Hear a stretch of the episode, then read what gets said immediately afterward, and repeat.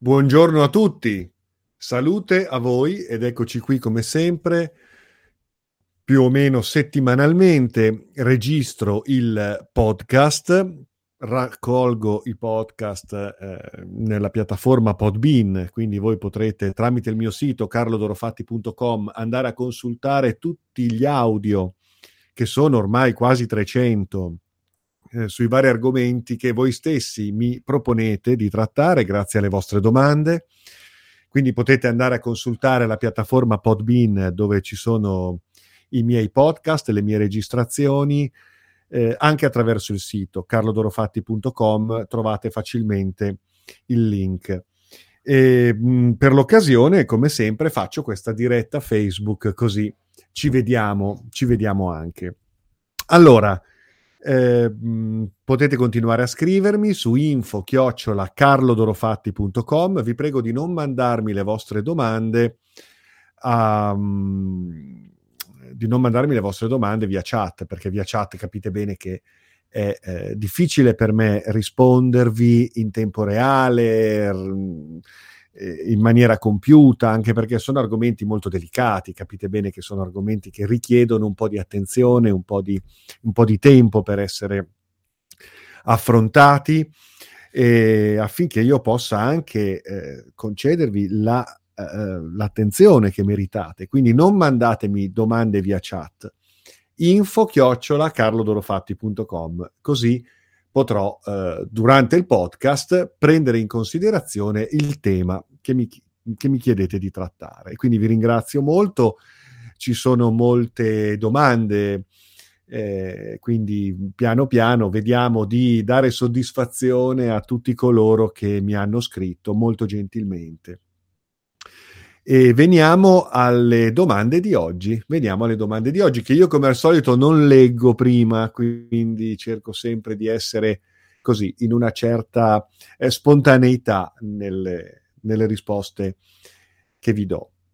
Allora, passiamo alla domanda della, di Paola, una cara amica, che mi chiede una riflessione, mi dice, ma se il no, non, la negazione, il no non è percepito, accolto, compreso dall'inconscio. In questo periodo tutti quelli, sia pro che contro i vaccini e il Green Pass, ogni volta che dicono no Green Pass o no Vax, praticamente evocano ancora di più sia il Vax che il Green Pass, che il Green Pass corretto? Quindi i manifestanti contro eh, se lo tirano inconsapevolmente addosso. I pro, ogni volta che dicono no, Vax, eh, ci stanno mandando i Vax. Sì, questo è, ho capito cosa vuoi dire, cara Paola, ho capito. Questo è un concetto che ritroviamo ribadito nella PNL, ad esempio. Per cui si parte dal principio che l'inconscio non riconosca la negazione. Quindi se uno dice io non ho sete, per dire, eh, gli viene sete si rafforza sempre il concetto associato al no, non negandolo, ma eh, rinforzandolo, appunto. Quindi se uno dice non voglio una cosa, sono contro quella cosa, nego quella cosa, in realtà sto dando energia a quella cosa, sto determinando quella cosa, perché l'inconscio, che è il motore delle nostre determinazioni, a prescindere dalla nostra coscienza vigile, è nel nostro inconscio che si determinano i giochi della realtà, il nostro inconscio non riconosce la negazione, per cui bisogna sempre volgere eh, la nostra dichiarazione di intenti in positivo, bisogna sempre volgerla in affermazioni positive. Ok? Eh, quindi addirittura manifestando gratitudine per ciò che eh, vogliamo che già sia così Ehm, ed è corretto come ragionamento, è giusto. Ogni volta che io dico no qualcosa, in effetti sto rinforzando quel qualcosa. Il mio inconscio non riconosce il no e quindi dà energia a quel qualcosa non negandola. Quindi devo volgere la mia dichiarazione in positivo, ok? In positivo. Non, vo- non posso dire, ecco, non voglio essere malato ma devo dire voglio essere sano, per dire, è un esempio, ok? Non voglio essere povero, devo dire voglio essere ricco, ok? Quindi devo volgere l'affermazione in positivo, sempre usando delle locuzioni al positivo. Questo permette al nostro inconscio, che non riconosce la negazione, di eh, determinare effettivamente le condizioni per cui si crea quello che io eh, desidero, quello che io voglio. Ecco, questo è un po' in generale il, eh, l'idea, il concetto che viene appunto ribadito eh, fermamente dalla programmazione neurolinguistica. Quindi sì, in effetti anche eh, andare a manifestare contro qualcosa, no quello, no quell'altro, no, no, no, no, in realtà eh, si alimenta quel qualcosa. Per cui bisognerebbe non dire no, non voglio essere schiavo, ma voglio essere libero. Mm? No, no Green Pass, ma sì alla libertà, sì alla, uh, alla, um, all'uguaglianza, ecco. Eh, quindi no discriminazione, sì uguaglianza, no Green Pass, sì libertà, ok? Eh, no manipolazione, sì verità, sempre volgerlo in positivo. Quindi è, è corretto quella, la tua affermazione, la tua riflessione trova tutto il mio consenso perché in effetti è sempre meglio intanto non manifestare mai contro, ma sempre essere propositivi, sempre essere positivi, sempre andare oltre e visualizzare, immaginare, evocare eh, ciò che in positivo desideriamo determinare nella nostra realtà. E questo è un grande classico anche della comunicazione, come mi insegna Massimo Max Schiavetta, che vedo qui, che ha commentato. Ti saluto, Max, con grande, grande amore e senso di fratellanza. È bellissimo il lavoro che stai facendo, Max. Seguite Max Schiavetta, che sta facendo dei lavori fantastici. Quindi seguite sua, il suo profilo Facebook, YouTube. Lui è un tarologo di grandissimo talento ed è anche una grande persona. È un grande amico, è un grande fratello, è un personaggio di grandissima eh, sensibilità artistica e quindi vi consiglio veramente di seguire le, le, cose, i lavori che fa perché è straordinario. Anzi, spero di vederti presto, caro Max, se ci sarà occasione, vediamo di combinare. Anzi, vedremo di determinarla. Quindi, capito il concetto? Eh, volgere sempre in positivo le nostre affermazioni, i nostri intenti. È sicuramente più potente, più forte. Eh, allora, mh, mm, passo alla, alla domanda successiva. Allora, Catrian, una cara amica che mi segue e che saluto con, con affetto, mi dice, mm, vorrei che tu parlassi del bodhisattva, bodhisattva, in relazione con l'eterno presente.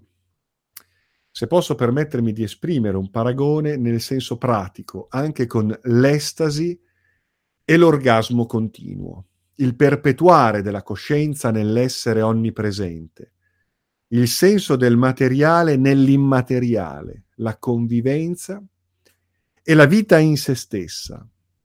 È bellissimo quello che mi chiedi, è un tema affascinante, profondo, evocativo. Il bodhisattva, il bodhisattva è l'illuminato in vita, è il risvegliato, è colui che Ehm, sceglie di ritornare eh, non tanto perché debba completare il suo processo di realizzazione, ma in quanto guida dell'umanità, in quanto veicolo di un messaggio di risveglio, di coscienza, di illuminazione. Quindi il Bodhisattva è l'illuminato incarnato, emancipato dal samsara, eh, non legato dalle dinamiche del mondo di Maya e tuttavia partecipe di questo nostro mondo, di queste nostre circostanze, in quanto eh, guida, in quanto portatore di un, eh, di un messaggio, portatore di risveglio, il Bodhisattva. E il Bodhisattva eh, partecipa alla vita come un grande gioco, coinvolgendosi e tuttavia rimanendo eh, totalmente eh, incorruttibile, rimanendo totalmente eh, disidentificato dalle dinamiche dell'incarnazione e tuttavia si mette in gioco per eh, portare il suo messaggio, il suo esempio.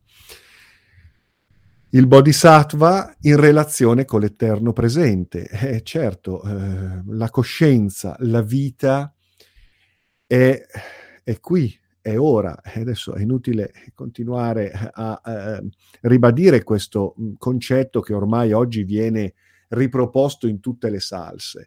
È proprio così. Eh, vivere nel qui e ora, eh, vivere nel presente, senza condizionamenti che giungano dal passato, limiti, paure, preconcetti, pregiudizi, credenze limitanti, risolvendo quindi tutte quelle nevrosi, tutti quei traumi, tutto quel karma che, risu- che riguarda il passato, quindi senza legami, senza vincoli da ciò che è l'esperienza del passato e allo stesso tempo senza ansie rispetto al futuro, senza preoccupazioni, senza ehm, paure rispetto al futuro. Noi spesso viviamo all'interno di queste due dimensioni, siamo condizionati pass- dal passato e viviamo in continue congetture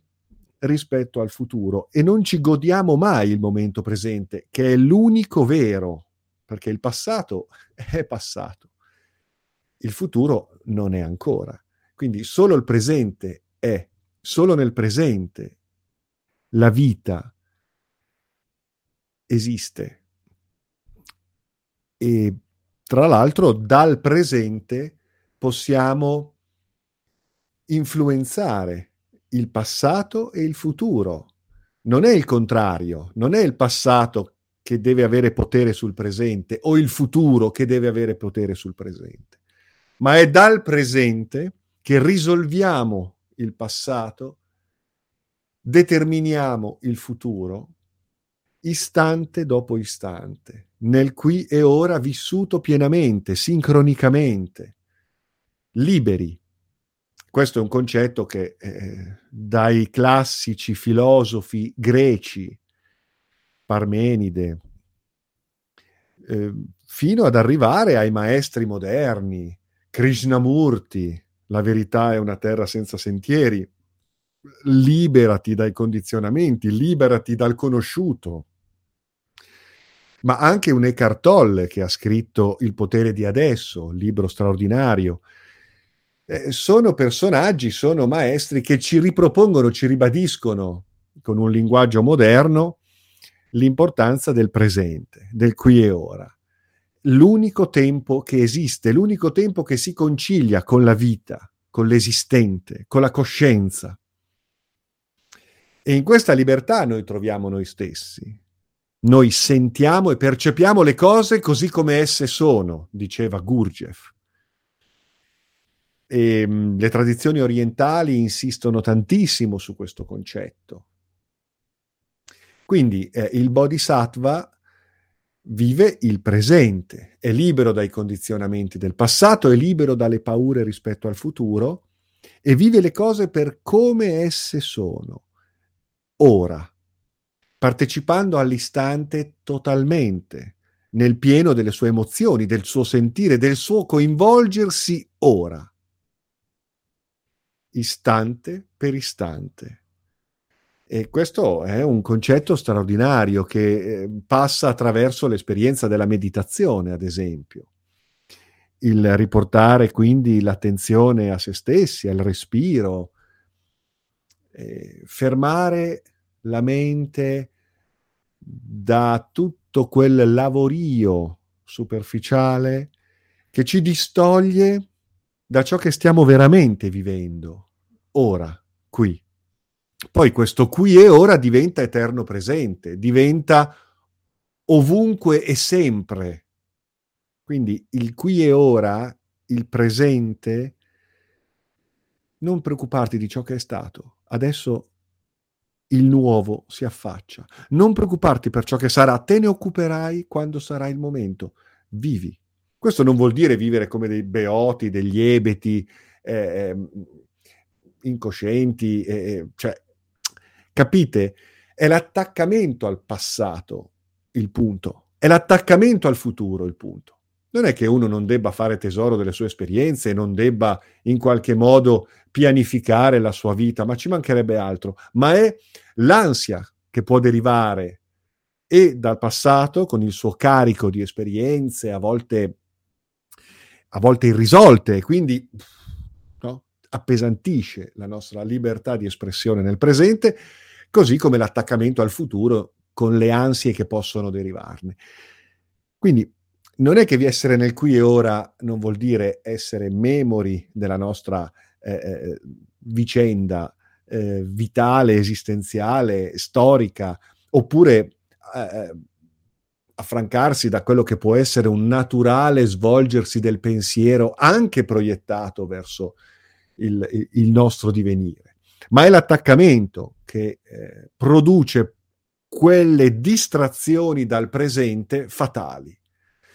Quindi ehm, il qui e ora, naturalmente, poi in un'espansione di coscienza diventa un ovunque e sempre, una, un espandersi in tutte le direzioni, istante per istante, vivendo totalmente l'attimo sincronico. Ehm,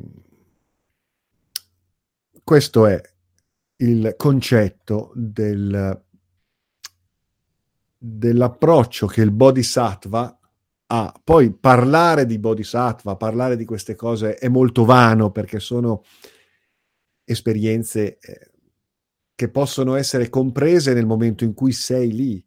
Però noi abbiamo dei momenti, degli sprazzi di, di presenza. Eh? Quindi il problema è la continuità di uno stato di coscienza presente, libero, ricettivo, fluido.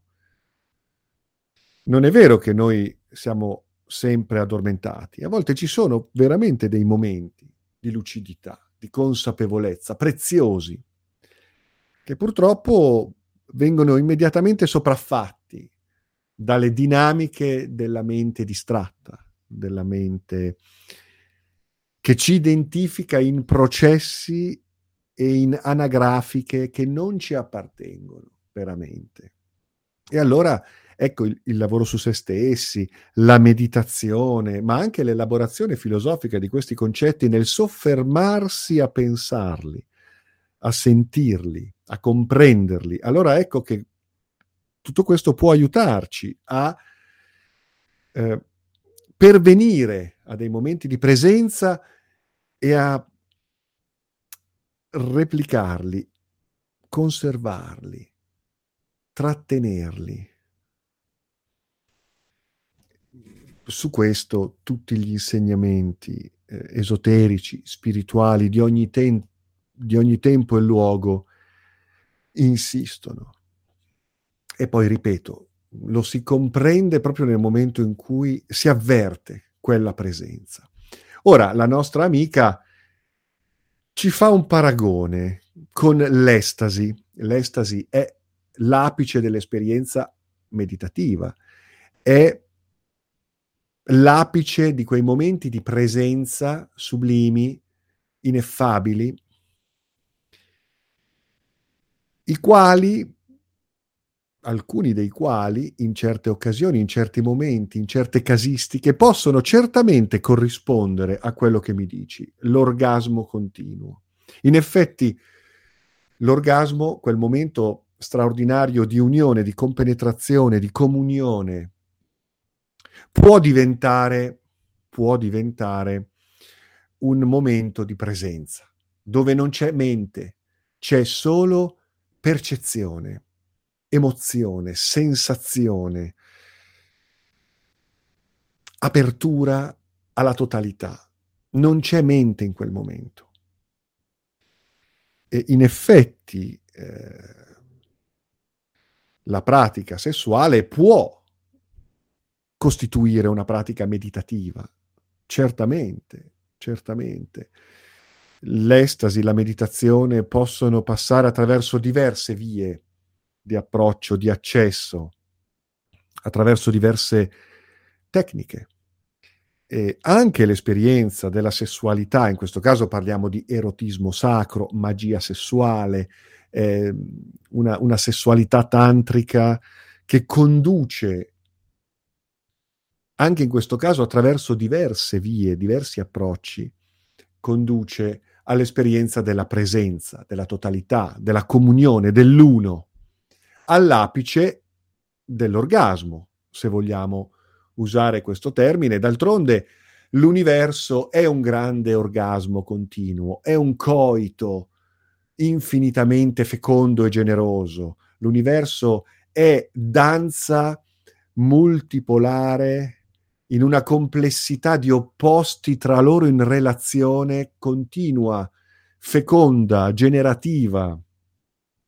E quindi quando entriamo in relazione con l'esperienza mistica dell'orgasmo, ecco che entriamo in sintonia con il grande orgasmo dell'universo, con il grande orgasmo della vita, con l'infinita creatività che da questa multidimensionalità complessa interattiva, dinamica, eh, in un infinito scambio, in un'infinita relazione di opposti.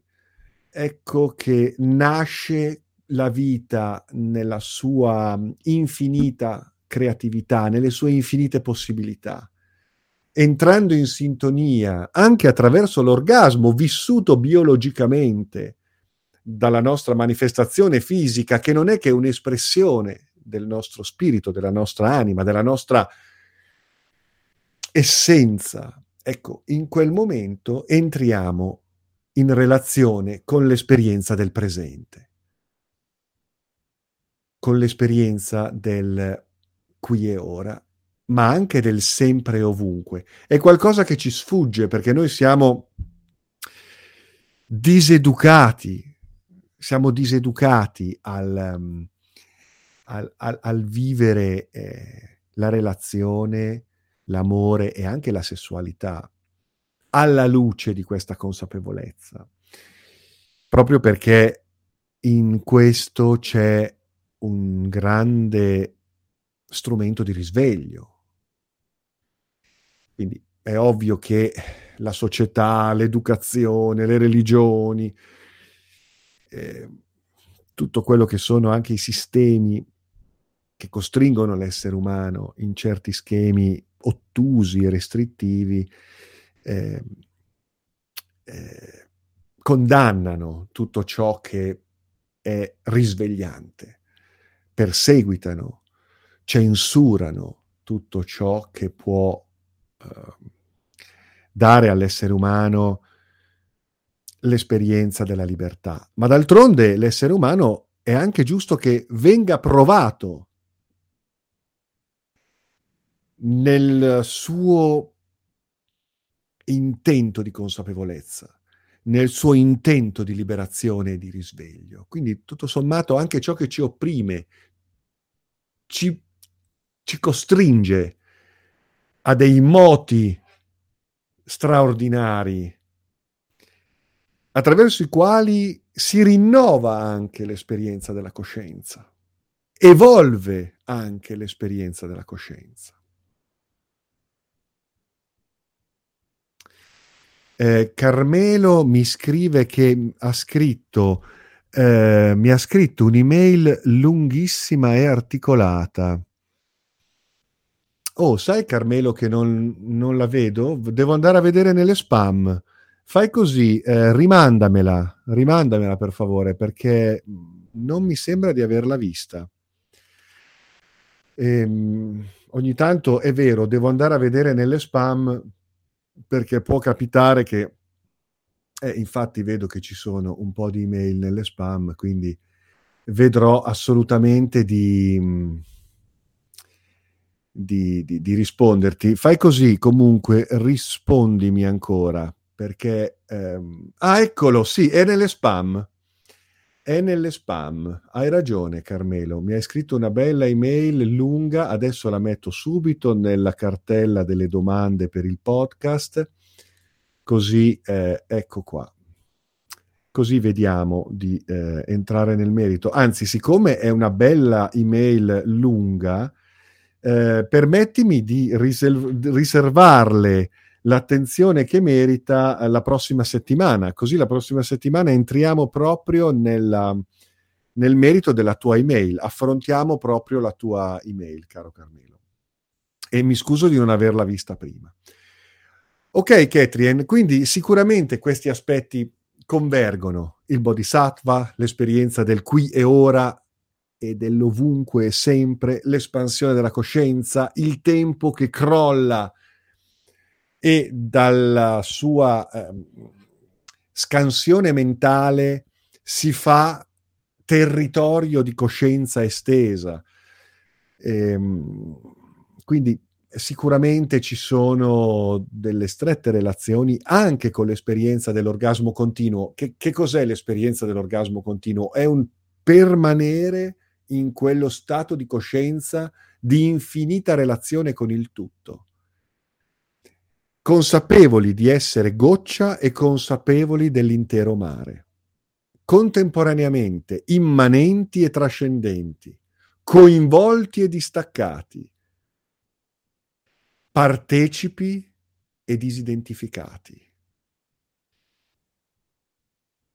ordinari e straordinari, umani e divini, materiali nell'infinito gioco di questo teatro e tuttavia consapevoli della nostra natura spirituale. Questo è l'orgasmo continuo. Quindi l'orgasmo continuo non è un ah, andare in giro, ah, non è quello l'orgasmo continuo, è proprio questa sensazione di infinita comunione. D'altronde tantra significa telaio, intelaiatura, cioè relazione con tutte le espressioni del, del manifesto. Ehm, quindi ecco il perpetuare della coscienza nell'essere onnipresente, così come tu lo descrivi. Certo, poi uno dice sì, ma all'atto pratico cosa vuol dire? Mancano le parole mh, mm, per poterlo descrivere veramente. Perché non vuol dire né essere degli asceti a tempo indeterminato, né essere travolti dall'esperienza della materia. È un coinvolgimento trascendentale.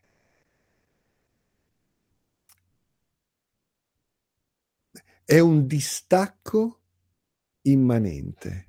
Capite? Noi siamo un punto di convergenza tra opposti, siamo un paradosso vivente. E quindi è difficile anche tradurre in parole lo stato di coscienza del qui e ora. Intanto però cominciate, cominciamo a essere consapevoli di quello che stiamo facendo nel momento in cui lo stiamo facendo.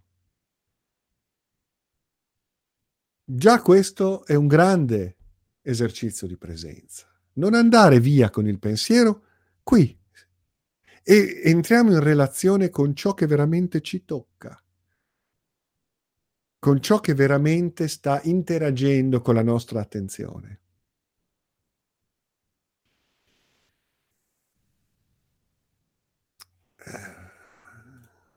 Allora, voglio chiudere questa, questo podcast con un'ultima domanda, poi eh, sicuramente, Carmelo, ti prometto che la prossima volta dedichiamo la puntata alla tua email. Eh?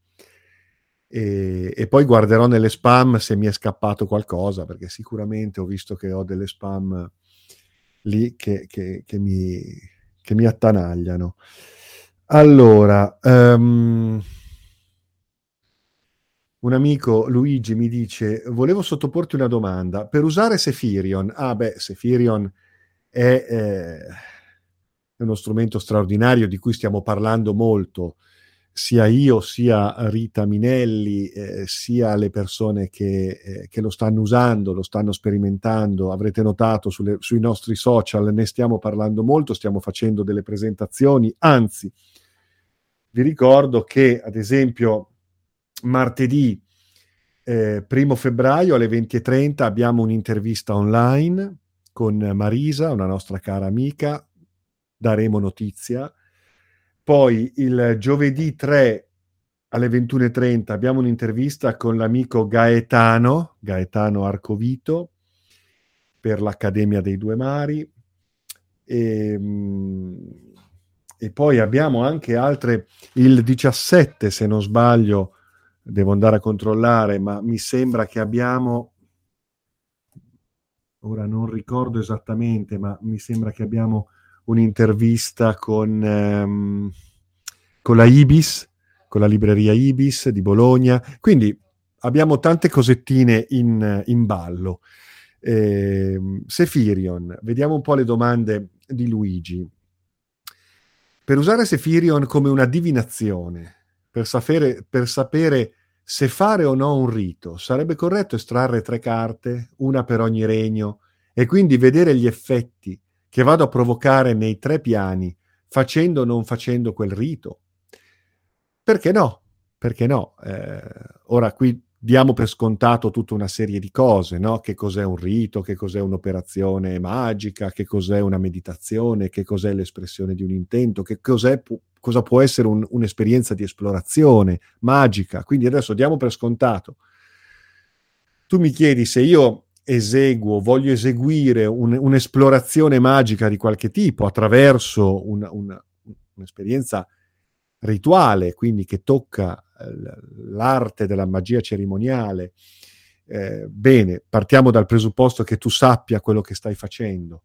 Sarebbe corretto, per andare anche ad investigare quelle che possono essere le rispondenze sui vari piani, eh, andare a estrarre una carta per ogni regno e così avere delle indicazioni da Sefirion rispetto a questa mia ritualità. Certamente, certo che sì. Vedete, Sefirion è un metodo di mantica estremamente versatile, in quanto è un sistema di conoscenza, è un sistema iniziatico. Adesso è uscito anche il libro molto più ampio e articolato rispetto al manuale guida che trovate nel cofanetto, che è dedicato alla mantica in quanto tale. Quindi ci sono le carte, le stese, la consacrazione del mazzo, cioè il manuale che trovate nel cofanetto è proprio riferito all'uso di Sefirion in quanto oracolo.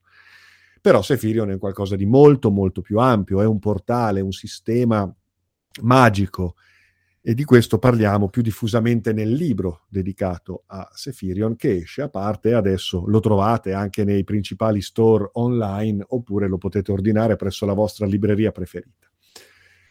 E una volta che uno ha preso dimestichezza ha familiarizzato con le carte e i sistemi di stesa che proponiamo nel manuale guida e anche nei tutorial gratuiti che trovate sul sito www.sefirion.com. Lì trovate dei tutorial e c'è anche un video corso per approfondire l'uso di Sefirion.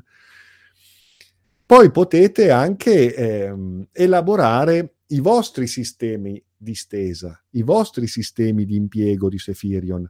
Benvenga che vi confrontiate con me, con Rita, quindi benvengano queste domande, eh, però noi incoraggiamo anche una sperimentazione personale, senz'altro, perché Sefirion è uno strumento che diventa poi uno strumento personale di indagine, di ricerca interiore, di esplorazione magica e di sviluppo di tante possibilità. Mm, quindi sì, la mia risposta è sì, Luigi. Eh, puoi senz'altro anche inserire i sentieri e i sentieri servono per comprendere mh, mhmm, gli sbocchi da un regno all'altro, gli esiti, le aperture, quindi mh, mhmm, sbizzarrisciti. Poi, semmai, se vuoi, mi mandi anche una, una foto della stesa che fai e vediamo di entrare anche un po' nel merito, perché no? Potrebbe essere un'idea.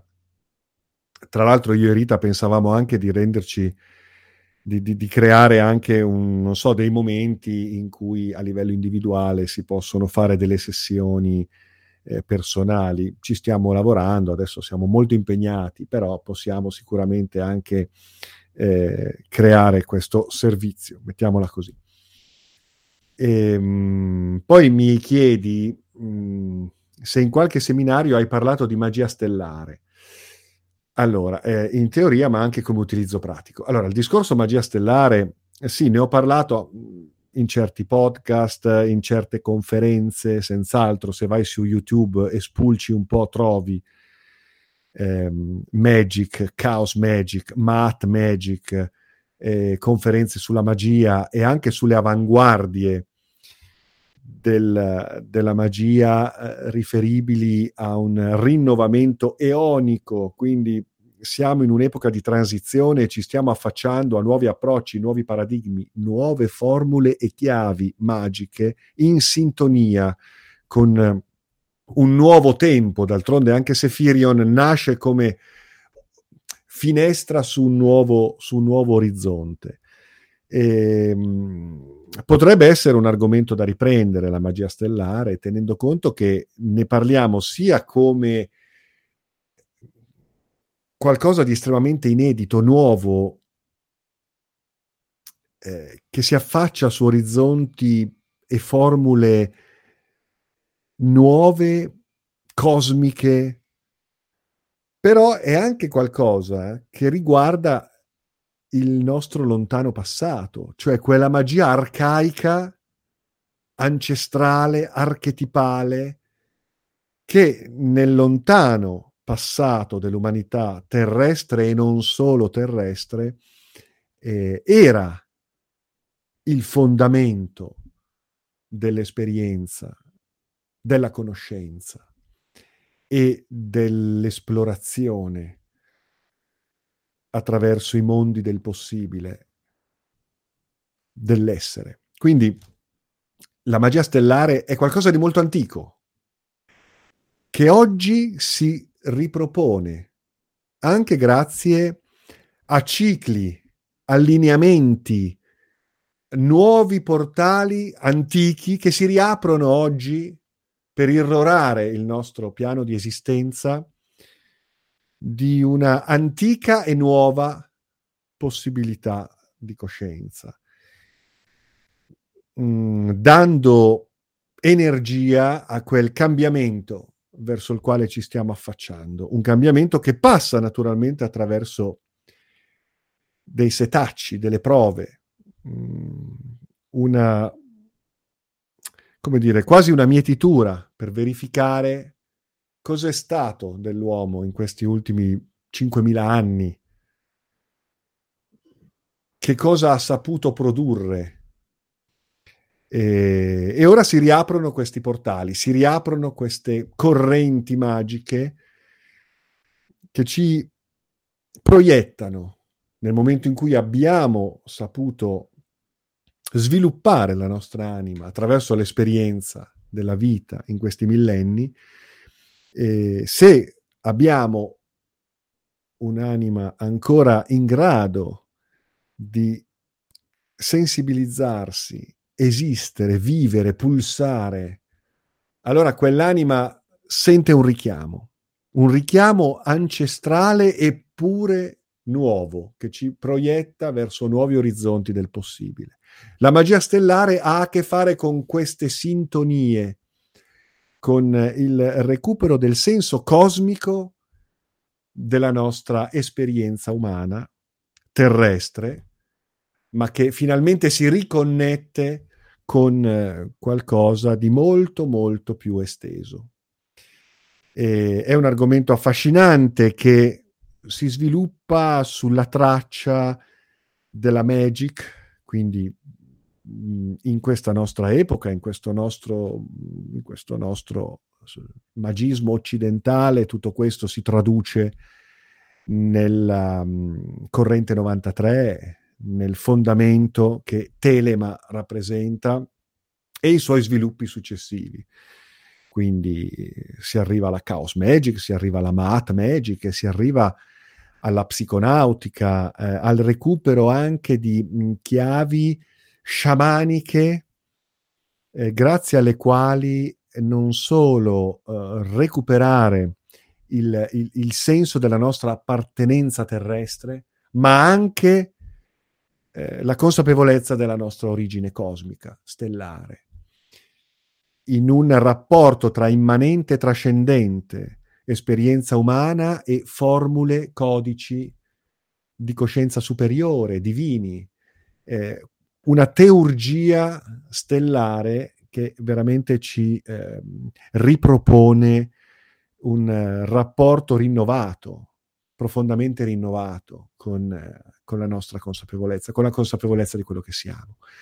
E in termini pratici, la magia stellare esige un, un, um, un percorso di conoscenza, mm, quindi avremo modo eventualmente di di riprendere questo argomento, magari proporrò qualche conferenza, qualche diretta su questo tema, ma sono temi eh, che richiedono un, l'intraprendere un percorso, eh, un percorso iniziatico, un percorso di, di, di, di, di approfondimento che va ben oltre eh, questi momenti, questi video, queste dirette e, e, le eventuali conferenze in cui si possono dire delle cose, ma poi all'atto pratico. Ecco, tutto questo esige poi l'accostarsi ad una, ad una ricerca più, più profonda.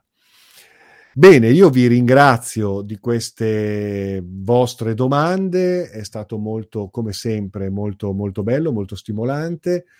E, ehm, continuate a scrivermi vi do appuntamento, vi diamo appuntamento, io e Rita, al, a martedì, martedì alle 20.30 è il primo appuntamento di cui daremo presto notizia sui social, è il primo appuntamento che abbiamo e via via sempre sui social vi daremo informazioni anche di altri momenti, altri appuntamenti che man mano ci permetteranno di parlare non solo di Sefirion, ma parlando di Sefirion anche di tutta un'altra serie di argomenti molto molto importanti e che abbiamo a cuore in questo momento.